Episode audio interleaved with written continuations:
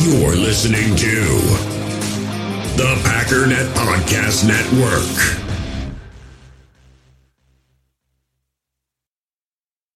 We all have smartphones, and we all know they're pretty amazing, but they also can be amazingly distracting, especially when we're around other people. So, US Cellular wants us to reset our relationship with our phones by putting down our phones for five. That's right, a company that sells phones wants us to put down our phones. And to see what we find, learn more at uscellular.com forward slash built for us.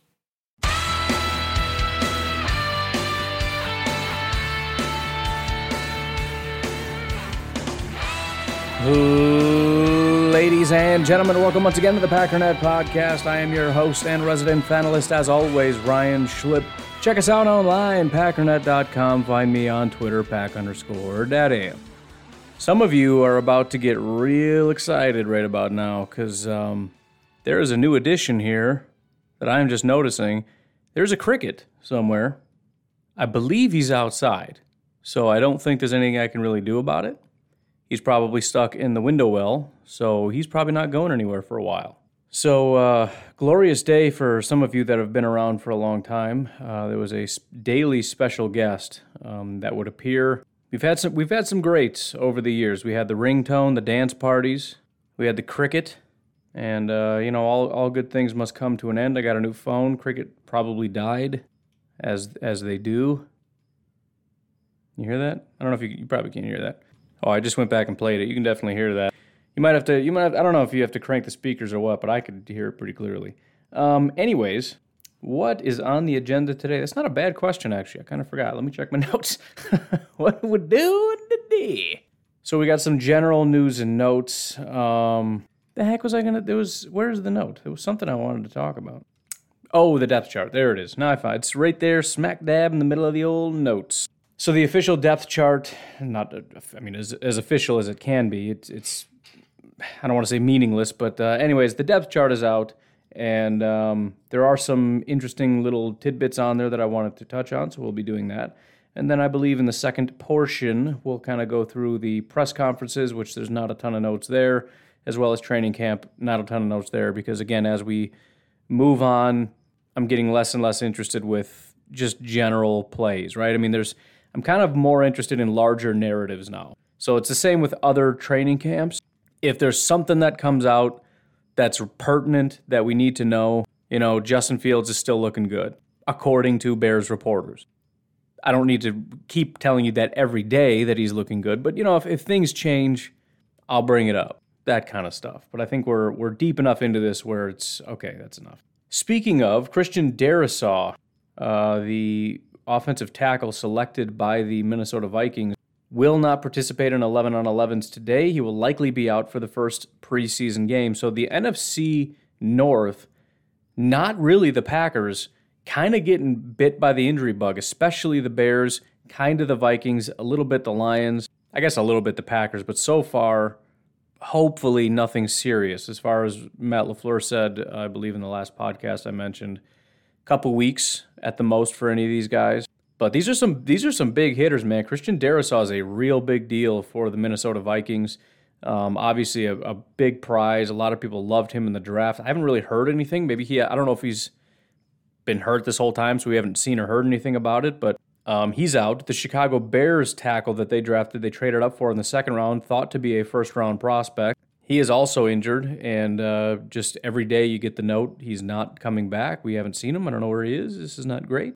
And to make matters even worse for the Bears, who are clinging to the hope that they're going to be a great football team, um, Allen Robinson is now hurt. Bears wide receiver Allen Robinson hamstring injury was a late scratch today. Now, you know, again, I'm getting to the point where I'm saying this every day these soft tissue things are just iffy. You never know. I mean, they're they're definitely downplaying it. As far as we know, he could be back tomorrow. It might have just been some tightness, and they're like, let's just let's just have you sit out. Um, but even tightness, you know, I mean, even I've had that as a non-athletic person. You know, where it's just kind of tight, and you're kind of walking around, and it just doesn't really go away. I mean, they're not going to be like, well, okay, it's just tightness, go play. No, you, now you're going to tear it. Tightness could take a while to get out. So it's it's not even necessarily just. I mean, and, and not that I would expect tightness to go on until the regular season. But you get what I'm saying. It's not just a matter of injury, it's a matter of potential injury. We don't even want to risk it. So um, something else to keep an eye on as the injury bug continues to bite the Bears. And I, I kind of said this before, and I'm going to reiterate it. Um, I think the Bears need to be where the Lions are. If the Bears took the tact of saying, we're going to be real good in the future, I just don't think we're quite there yet, I think I'd be 100% on board with that. Obviously, Justin Fields is the big question mark here, but he's looking promising. You know, we, we got to kind of cool it with giving away all our draft picks so that we can continue to draft players to come in and, and do all this. Great, right? But they're really clinging to the hope that they're going to be great this year, like they do every year. And it's like, guys, I'm, I really want to agree with you. There's just there's just no way, dude. There's no way. And and I I thought they should have done what the Lions did essentially and kind of do a little mini tear down and rebuild. But the Bears and, and again I, I've talked about this before, but the reason they didn't do that is because the Lions had a new regime, and so they're encouraged to tear down and rebuild the way that they wanted. Otherwise, why do we bring you in here if you're just going to run what the other people did? The head coach and GM are on the verge of getting fired. You can't. They're they're not allowed to do a teardown and rebuild. Even if in the back of their mind they're thinking we probably should just scrap this and start over, they can't. If they try, they're doomed because they're on a short leash. They're basically saying you get one more year, prove that you can do this. Well, if you do a two or three year rebuild, that ain't going to work. So we have to make it work this year. And again, these are the things that are going to damage you. And these are why sometimes teams do things that are not super smart. It's not always that they're just dumb and they don't know any better. It's that they do know better, but they don't really have a lot of great options.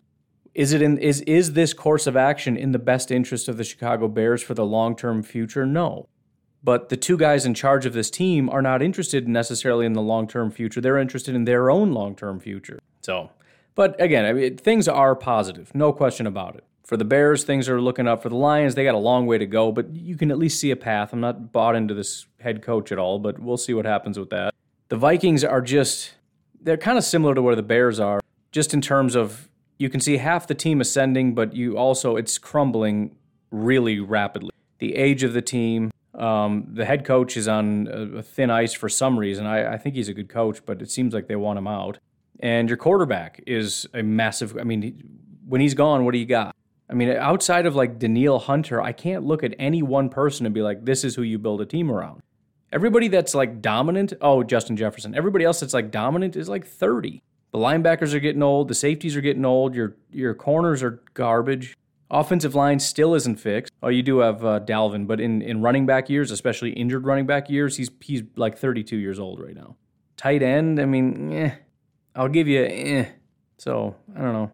If I, I guess what I'm saying is, if I had to buy into a team that's going to be the best team in, let's say, three years, not including the Packers, I might throw my money at the Bears. But I mean, it's it's it's really it's iffy. I just I don't know because it's dependent on a lot of factors, and I just don't have a lot of faith in any of these any of these three teams to really do the right thing. But anyways, so again, injuries are popping up, and so far so good for the Packers. I'm sure more of them are going to come down the pike, but so far, minus a couple minor tweaks, seem things seem to be okay and on track. All right, so let's take a look at this depth chart. Now, the Packers put out their first, um, again, officially unofficial depth chart it's official, but it, it's not reflective of exactly what's going to happen on week one. Um, and some of this, I mean, I, I think at first I was kind of shocked by the offensive line, but if you interject the what we know about this team, and, and probably most teams, that they're going to give respect generally to veterans, um, unless it's a clear cut thing like Josh Myers, which, to be honest, I mean, there's really no veteran centers on the team outside of Elgton, who's not going to be playing center. But outside of a couple minor things like that, they're mostly just letting the veterans keep their job. In other words, it's a big. I guess what I'm saying is it's a big deal to demote somebody in place of a rookie. So I think some people might be shocked. For example, you've got uh, where is he? Amari Rodgers is two, four, six, like seventh or eighth on this list. That doesn't mean he's going to be seventh or eighth, but it would be kind of a big deal for Amari to leapfrog, let's say Randall Cobb or Allen Lazard or Marquez Valdes-Scantling or even Devin Funchess for that matter. It's one of those things where it's like we're just not ready because it's not even so much about the promotion, it's about the demotion. It's real bad if Lazard, for example, was put behind Amari Rodgers. That may end up happening, but it's just too early for that kind of stuff. So when you factor that in, that they're kind of just letting letting these things sort themselves out, there's there's a few things that are surprising, but for the most part, not so much. So again, the offensive line, right now, David Bakhtiari, and they're not including injury, obviously, so that's a duh. Elgton Jenkins at left guard is expected. Josh Myers at center is a at least a good sign because it doesn't have to be this way. Um, I mean, Corey Linsley would be a bad example because if Corey was here, obviously he'd be second string. But there are probably other situations where if Josh wasn't on point, or if we had a, a veteran, let's just say a guy like I don't know, what's it, maybe Lucas Patrick, maybe. Let's let's say it was a second round guard. I think he would be behind Lucas Patrick right now, but I don't know.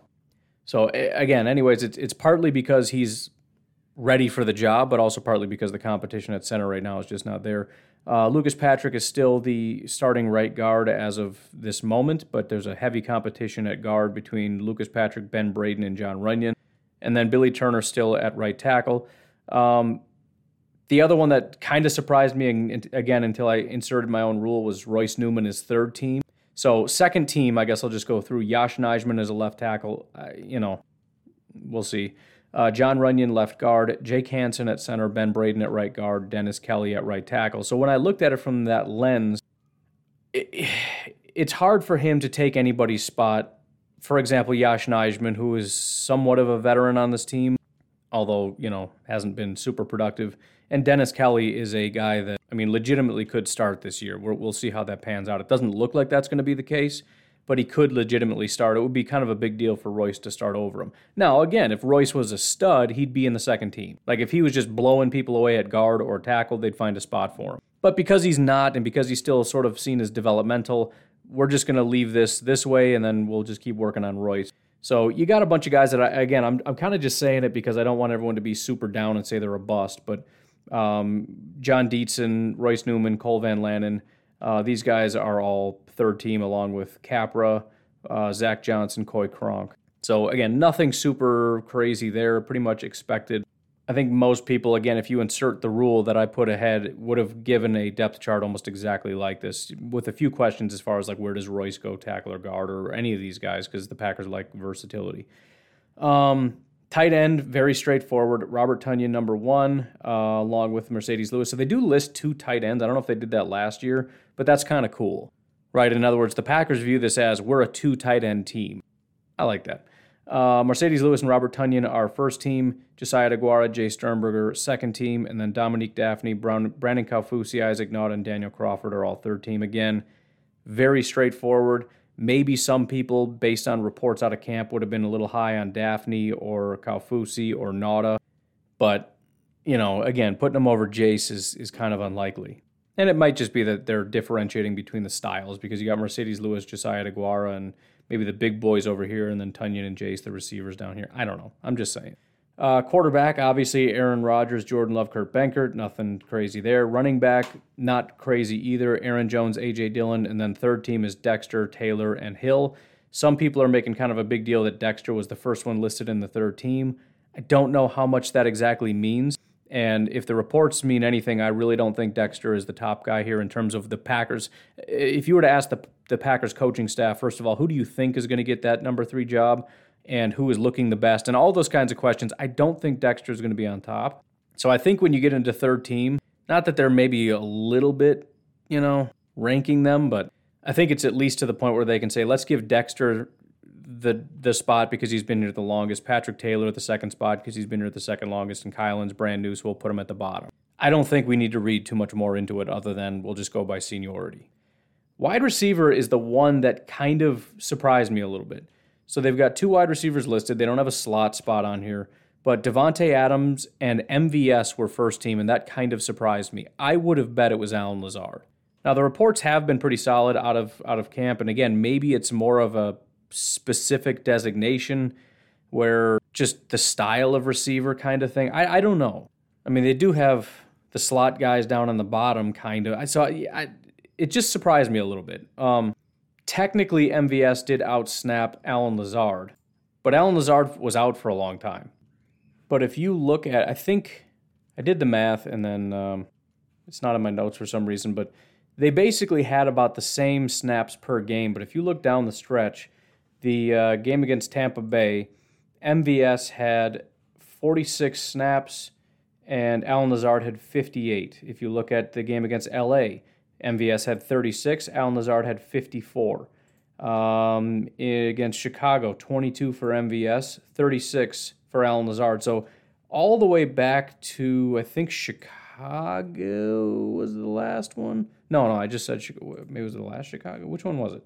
So Detroit, MVS had one more snap than Allen Lazard did. So down the stretch, there's no question Allen Lazard was utilized a lot more than MVS was. Um, I mean, he graded out a lot higher than MVS did. Pretty much everything. Um, I mean, I understand that uh, that MVS had more yards, but uh, 838 yards compared to 609, and MVS had quite a bit more games. So let's see, I'm doing this live now. He had 46, MVS had 46 yards per game. Lazard had 50.75. So Lazard had more yards than MVS if you factor in the games played. If you look at Allen Lazard's touchdowns, he had four. If you extrapolate that over the 18 games that MVS played, it would be six compared to seven. So MVS would have one more touchdown than Allen Lazard. So in just about every way, we know he's a better blocker. He was graded as a much better receiver. Um, yards per game was much higher. Again, I'm just a little surprised that MVS is ahead of Allen Lazard here. But again, the reports are coming out that he's looking real good, and um, maybe they are going to lean into MVS a little bit more. I don't know. But again, that one that one surprised me. To be fair, though, I don't know where MVS might have been listed ahead of Lazard on there. I didn't usually use their depth chart. I use Ourlads or something else. So maybe they had the same thing last year and nothing's going to change. I don't know the answer to that question. By the way, I believe today, as far as what you're listening to right now, is Thursday. So two days till Packer time. That's crazy. Um, if we look over to the defensive side of things now, you've got uh, the defensive line. Not overly shocking. I will say it's just a, a good sign to see Kingsley Keke here. So it's Dean Lowry, Kenny Clark, and Kingsley Keke as far as what else could it possibly be, it could have been Tyler Lancaster. I know he's not the most popular guy in the world, but again, Dean Lowry and Tyler Lancaster got a ton of work over the last year. And, um, you know, with Keke kind of being up and down and, and them leaning on Tyler more than I think a lot of people would have expected. It was, it was the only thing that was kind of lingering as like a, I hope it's, it's Keke. And it is, so I'm happy to see it. Second team has Tyler Lancaster behind Dean Lowry, TJ Slaton behind Kenny Clark at nose tackle, and then Jack Heflin behind Kingsley Keke. That's uh, not that there's a ton of competition for Jack Heflin, but it is a little surprising because it's not a name that you hear about a lot.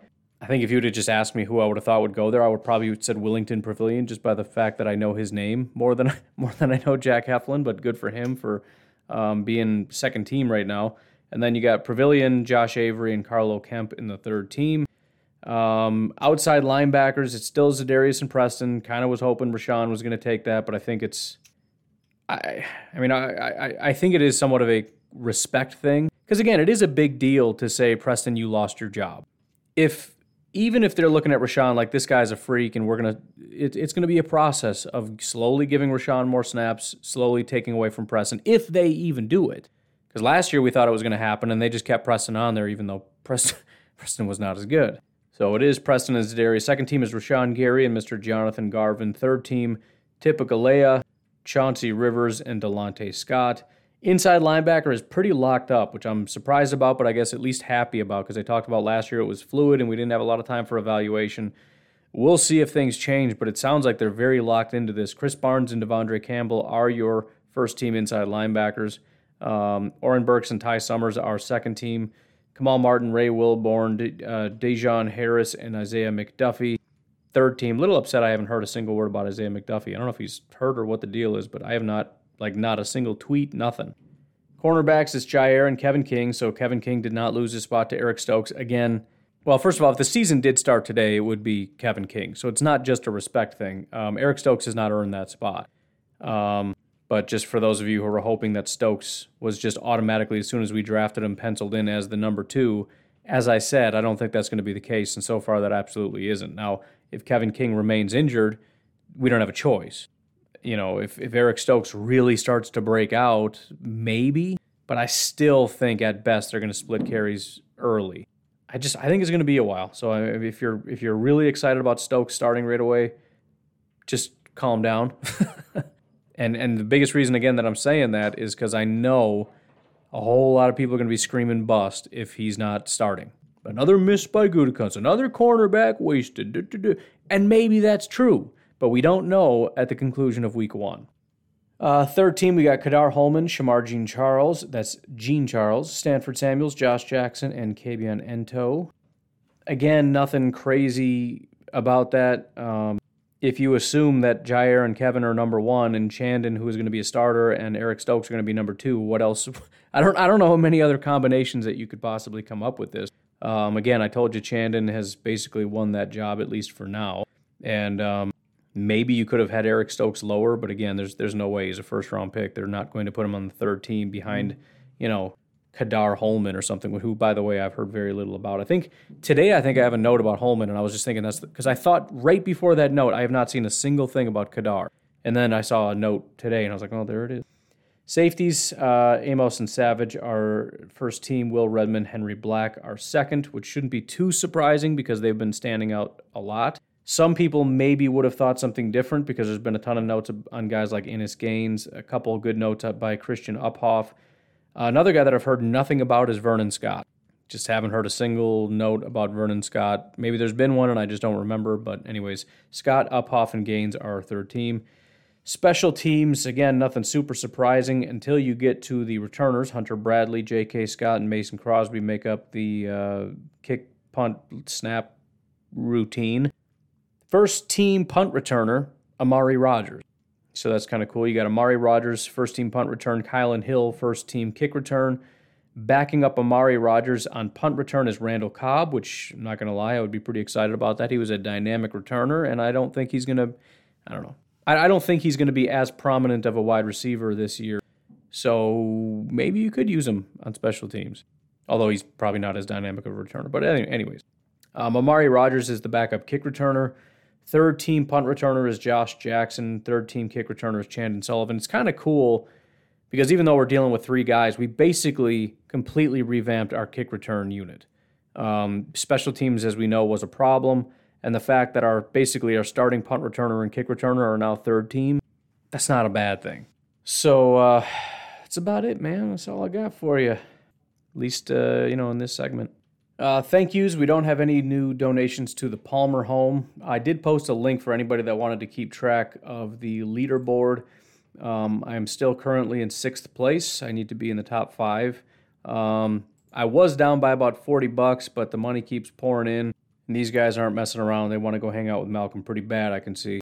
So I'm down like 270, 271 to be exact. So if anybody would like to give to the Palmer Home for Children, that would be greatly appreciated. Um, if you want to just kind of sit on that for a while so that we don't keep scaring these guys to, you know, rack up more money, that's completely fine as well. But uh, again, this is going to a charity that uh, houses children in need, so it's a fantastic charity. The goal was twenty thousand dollars. We're at almost twenty four thousand dollars all told.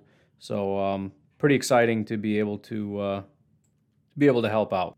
As for the Patreon, uh, Vince Kelly, thank you very much for jumping in and supporting the Packernet podcast on Patreon. Again, I don't really, I don't think we're going to reach the goal. I was taking a look, and again, there are a lot of people who do the yearly donations, which is great. But once that year comes around, I think it, it's a very high cancel rate and a real big yearly donation month is coming up next month. So I think we're going to lose a lot of patrons. But we are still going to do the giveaway of a Green Bay Packers ticket. Tickets to the actual game. I'm going to give away to you if we can get to 300 patrons. We are 66 patrons away. In the last, I think, 30 days, over 24,000 people have listened to the podcast. I think we can find 66 people who are like, fine, here's a buck. If 66 people say, here's a buck, I'm buying Packers tickets. Just throwing it out there. Also, uh, the fantasy football um, thing, whatever. I just opened that up to everybody that is in the Aaron Rodgers tier. Tomorrow, I'm going to be opening that up to uh, the Charles Woodson tier, which is a big group of people. There are 24 people, so we may not get out of this tier. So I will um, probably post the second link to the second fantasy football group to this tier and see if they can just fill it up. And we might just be done at that.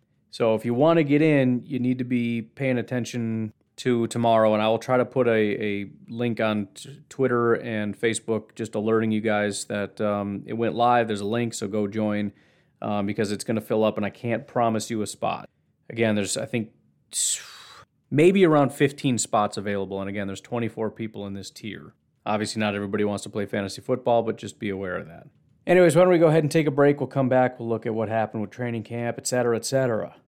In the hobby, it's not easy being a fan of ripping packs or repacks. We get all hyped up thinking we're going to get some high value Jordan Love card, but with zero transparency on available cards and hit rates, it's all just a shot in the dark. Until now, introducing slab packs from arenaclub.com, the only repack that provides real value, a complete view on all possible cards, and clear hit rates for each one. Now, when I buy slab packs on Arena Club, it finally feels like I know what I'm getting. And honestly, the best thing for me and my son is the fact that we're kind of novices into this. When I walk into a card shop with my son and a card says it costs $40, kind of just taking his word for it that that's a good value. So I appreciate the transparency on grading, as well as just getting excited about seeing what you could potentially get. Right now, you can get 10% off your first purchase by going to arenaclub.com slash packdaddy. Wow, that's crazy offer. 10% off a $400 slab pack. That's 40 bucks right there. Anyways, that's arenaclub.com slash packdaddy for 10% off your first purchase.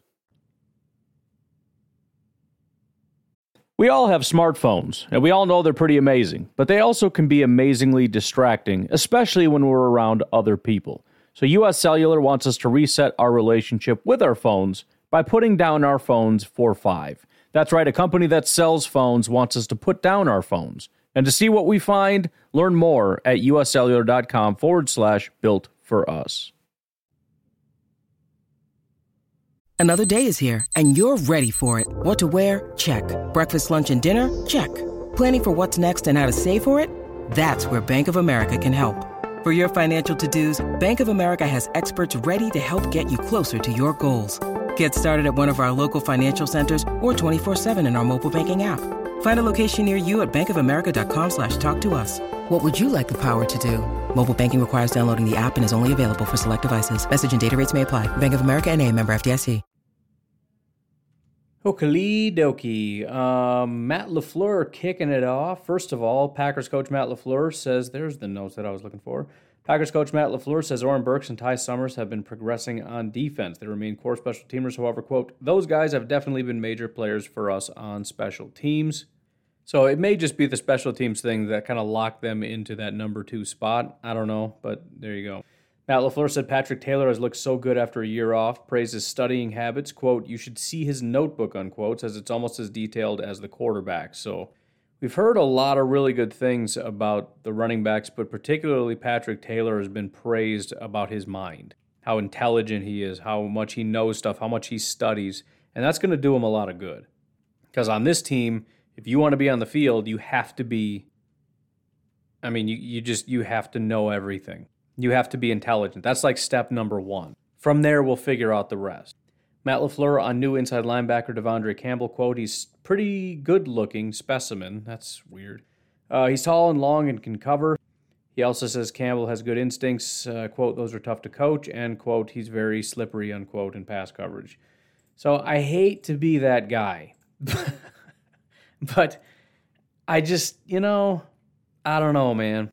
I mean, the, so aside from complimenting his looks, the first thing he says substantively is that he can cover. Now, I know some of you couldn't care less about what PFF has to say, but according to PFF, no, he cannot. His uh, grades in coverage since 2016 59, 68, 50, 41, and 51. So he did have a 68 at one point, but he's graded very poorly.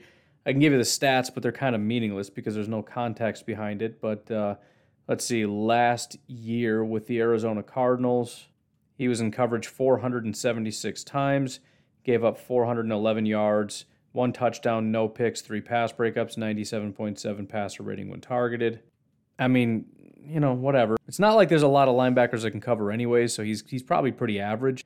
And if you look at Oren Burks, Krys Barnes, Christian Kirksey, and Ty Summers in their grades, he's significantly better. The only one he's not better than is Kamal Martin, but apparently he's an idiot and should be an outside linebacker or something. I don't know. I, I don't know. But Ty Summers had a 39 coverage grade.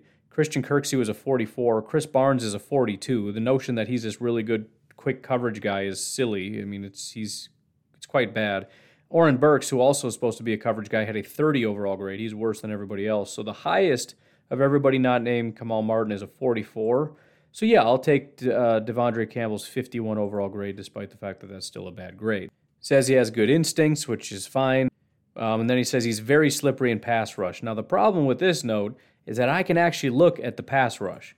Um, he had this past year six pressures on 55 attempts. Now, some of you might be thinking, well, that's over 10%. You said that's pretty good.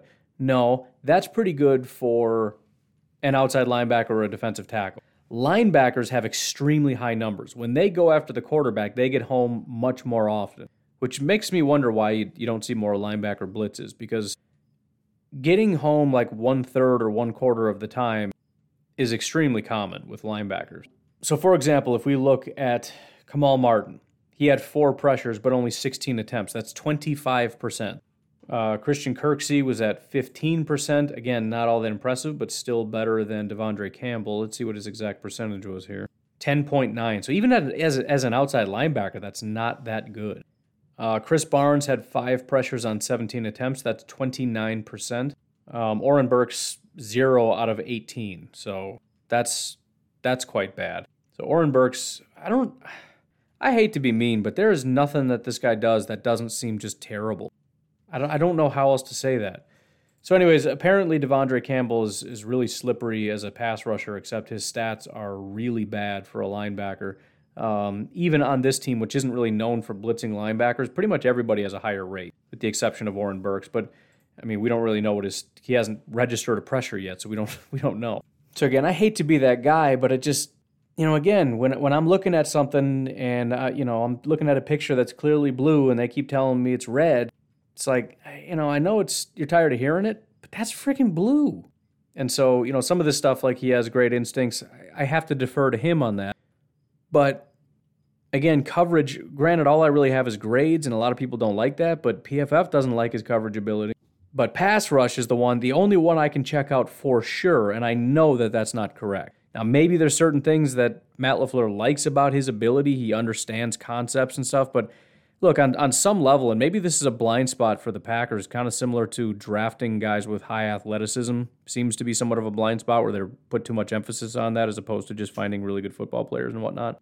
But maybe their focus on intelligence is mm, way too high. Because I, I, think there are a lot of guys who maybe don't fully get it that are really good football players and probably should get a little bit more time on the field. And I understand you run a very, I mean, football in general is very cerebral.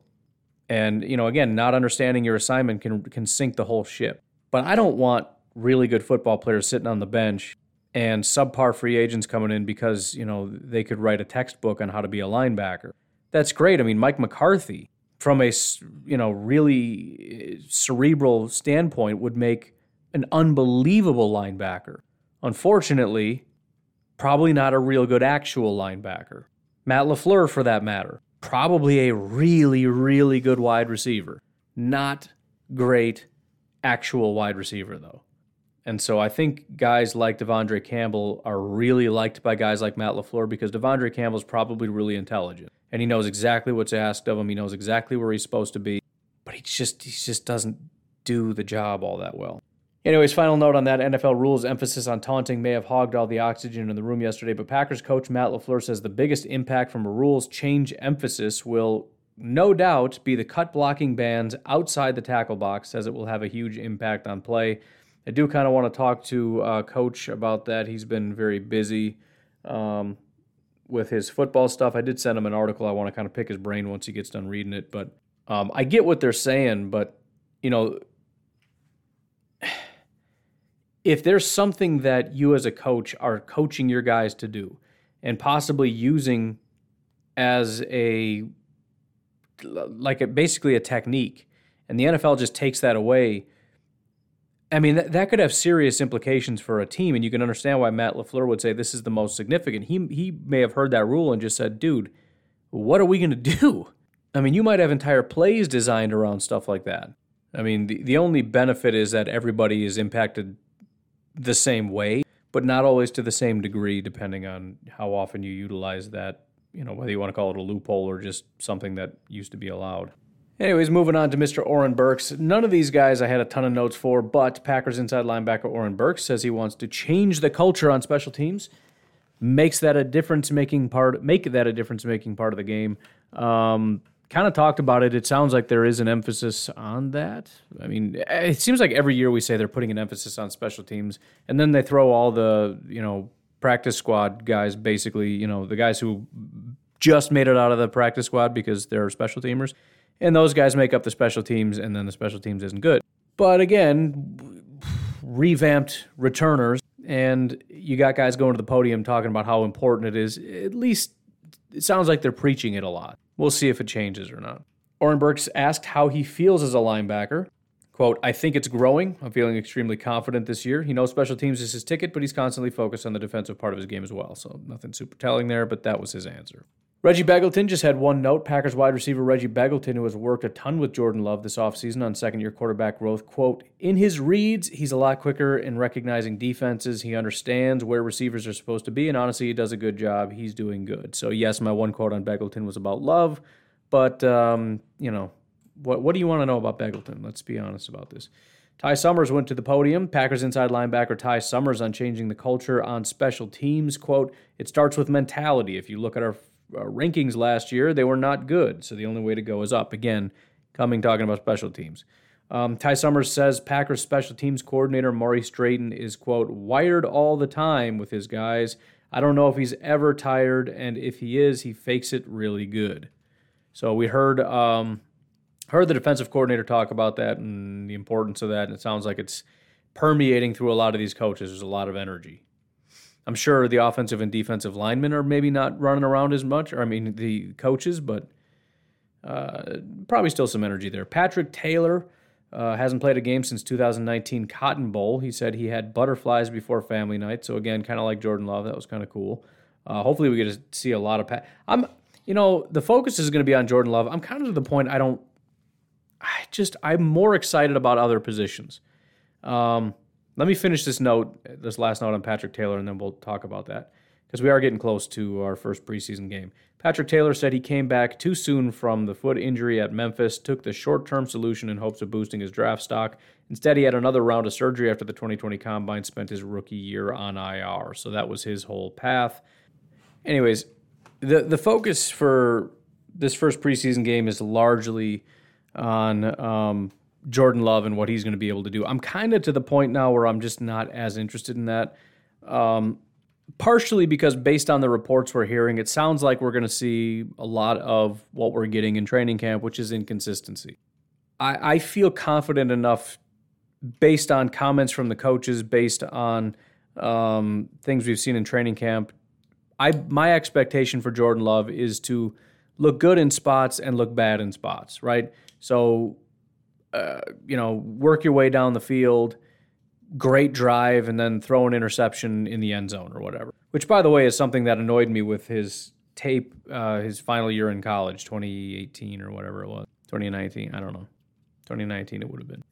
Uh, that was actually the reason I called him Mitch Trubisky because he looked brilliant. He looked amazing as he was working his way down the field and then there would just be that one pass after this great or perfectly orchestrated drive. There's just a pass that's like, dude, after all that, come on, man. So that's kind of what I'm expecting. And plus, he's not going to be playing this year, hopefully. So, I mean, there's a part of me that wants to see him, but I also kind of have, I don't want to say low expectations, but I, I think it's obvious that he's still working through some stuff. So even if he has a really good day, I'm going to be happy about it, but I know that he's not ready even if he has a bad day. I'm not going to be happy about it, but I'm also not going to freak out about it. Right now, as we get closer to game day, um, I'm going to go over some stats on that, but not as interested. I want to see a few other guys. Offensive line, as I've said, it, it's that's going to be more of a we'll see what PFF has to say and some of the other announcers or whatever, the coaches. I don't know that I'm going to be able to watch, other than if they mess up and let a sack through or something, I'll probably see that. But I want to see you know, reports about Jace have been really solid. I want to see if he looks good in the preseason. Does Josiah play? And if he does, what are they doing with him and how does he look? Little Randall Cobb action. Obviously, Amari Rodgers. I want to see some craziness and I want to see some big plays. But maybe more than anything, I want to see the running backs. You know, again, maybe A.J. Dillon touches the ball a little bit. We know Aaron Jones won't, but Dexter, Patrick Taylor, and Kylin Hill. And, and again, Dexter's my guy, man. I really like Dexter Williams, but I don't, I just don't think it's going to be his job.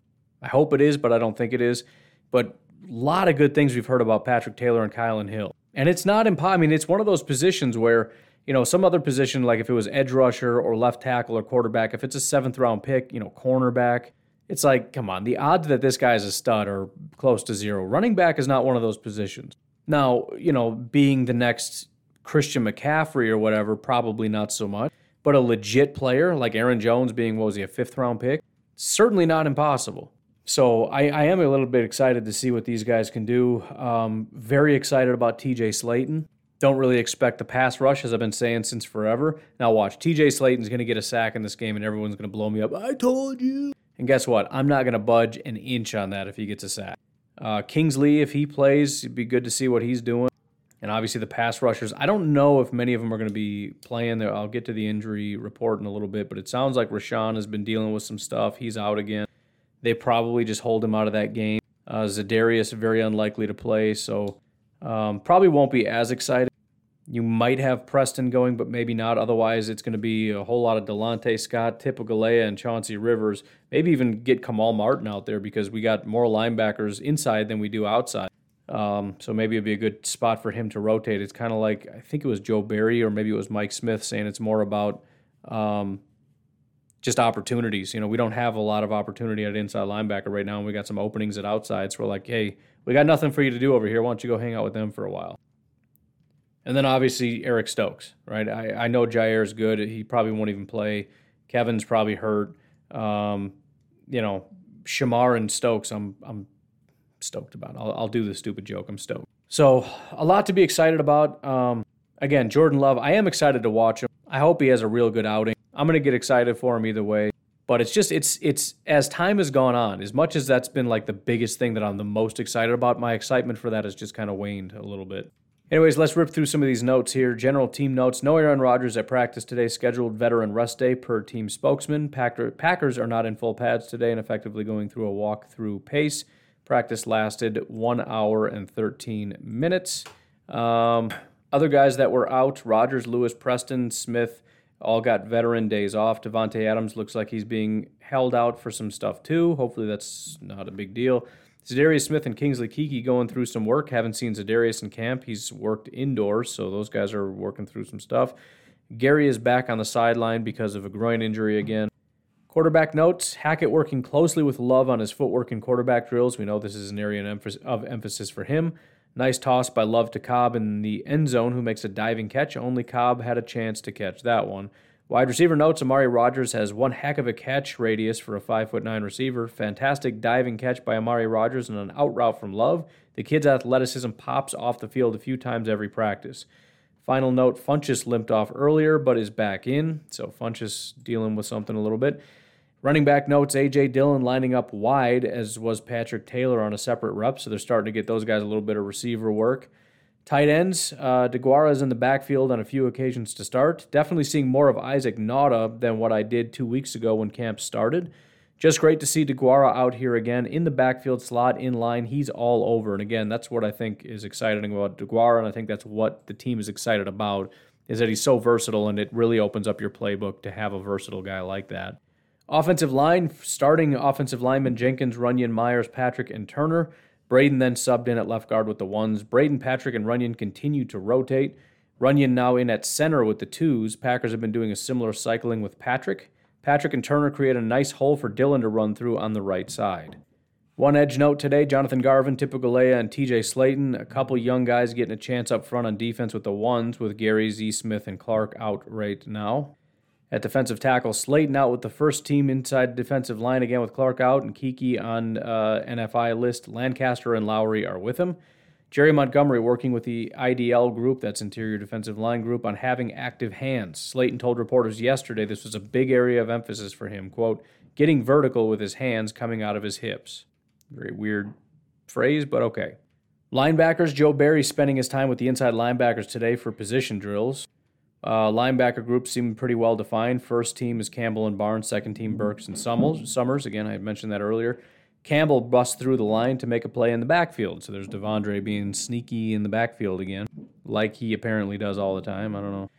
One cornerback note, nice pass breakup by Hollman on Tompkins along the sideline. Again, there was that one note that I was talking about that I haven't seen. But other than that, I got nothing. No special teams. It was apparently a pretty light day, or the uh, it was a veteran rest day for the uh, reporters, possibly. I'm not entirely sure. Um, I know there are a lot of creators up there right now. It's it's a big party. I'm a little sad that I wasn't invited. Everybody decided to go up there to, together. Nobody wanted to mention it to me. Granted, I would have said no anyways, but it still hurts that they didn't ask. but uh, you got the uh, who was up there? Nagler's up there. You've got the uh, uh, Tyler, their social guy. The Packs What She Said ladies. Underage Packer podcast uh, fellas. I was going to say kids, but that sounds like I'm being disparaging, so I'll say fellas. There are a couple fellas, right? And then Grassi's also up there with them. And then prior to that, I've seen a bunch of different people. There's also um, uh, Brady from the Green Bay Packer Nation Facebook group I mentioned was up there. The one, the, the, the really cool thing about it is you know, again, I, I kind of mentioned my um, distaste of some of the guys that are sort of the blue checkmark folks that are doing this stuff more regularly, but it, there seems to be somewhat of a takeover of just sort of the smaller accounts. And granted, some of the smaller accounts are getting bigger. Nagler was a smaller guy. Andy Herman was a smaller guy, and now they're they're blue checkmark guys. Maybe not in terms of personality, but you know, I'm just saying it's kind of nice. Um, I even noticed that they were. I forgot. I was like, oh man, I should be checking their accounts. They're tweeting stuff out too. It's just I don't know. It's a, it's a cool feeling that sort of the underground people that just kind of make their own way are kind of making their own way. It was kind of neat. I don't know. Also backs up my point that there's really nothing that those blue checkmark guys do that just average Joes can't do. Right? Just people that like the Packers going to training camp tweeting about what's going on. I mean, anybody can do that right? Anybody can ask Packers questions at press conferences. And personally, I would prefer if a lot of those content creators that are there were the ones doing that more prominently and had the blue check marks and the followings and went on ESPN and whatnot. But, you know, it is what it is. And who knows? Maybe they end up getting big and turn into, you know, not nice people. So maybe I get big and turn into a jerk too. I don't know. We'll see. Let's, how about, let's run that experiment. Let's do what we can to promote this podcast just to see if I become a total jerk. There's not there's not that low of a probability that I become a jerk. I don't think it's super high. I mean, I'm I'm I think I'm I'm doing all right. I mean, I would absolutely I'm pretty ruthless when it comes to people that are are disrespectful to me directly. And so that's only going to get worse if I get bigger. But I don't really see me seeking anybody out. I don't know. We'll see. Maybe we won't, but maybe we will. I don't know. Anyways, sometimes I forget we're doing a podcast and I just start kind of talking to myself and you guys are still sitting here. I don't know why you're still sitting here by the way. Do you do you have nothing to do with your life? I'm trying to go to bed, okay? So if you guys could maybe get your stuff, head on out of here. Yeah, no, you know what? I am a jerk. you guys have yourselves a great whatever day it is. I will talk to you tomorrow. Have a good one. Bye-bye.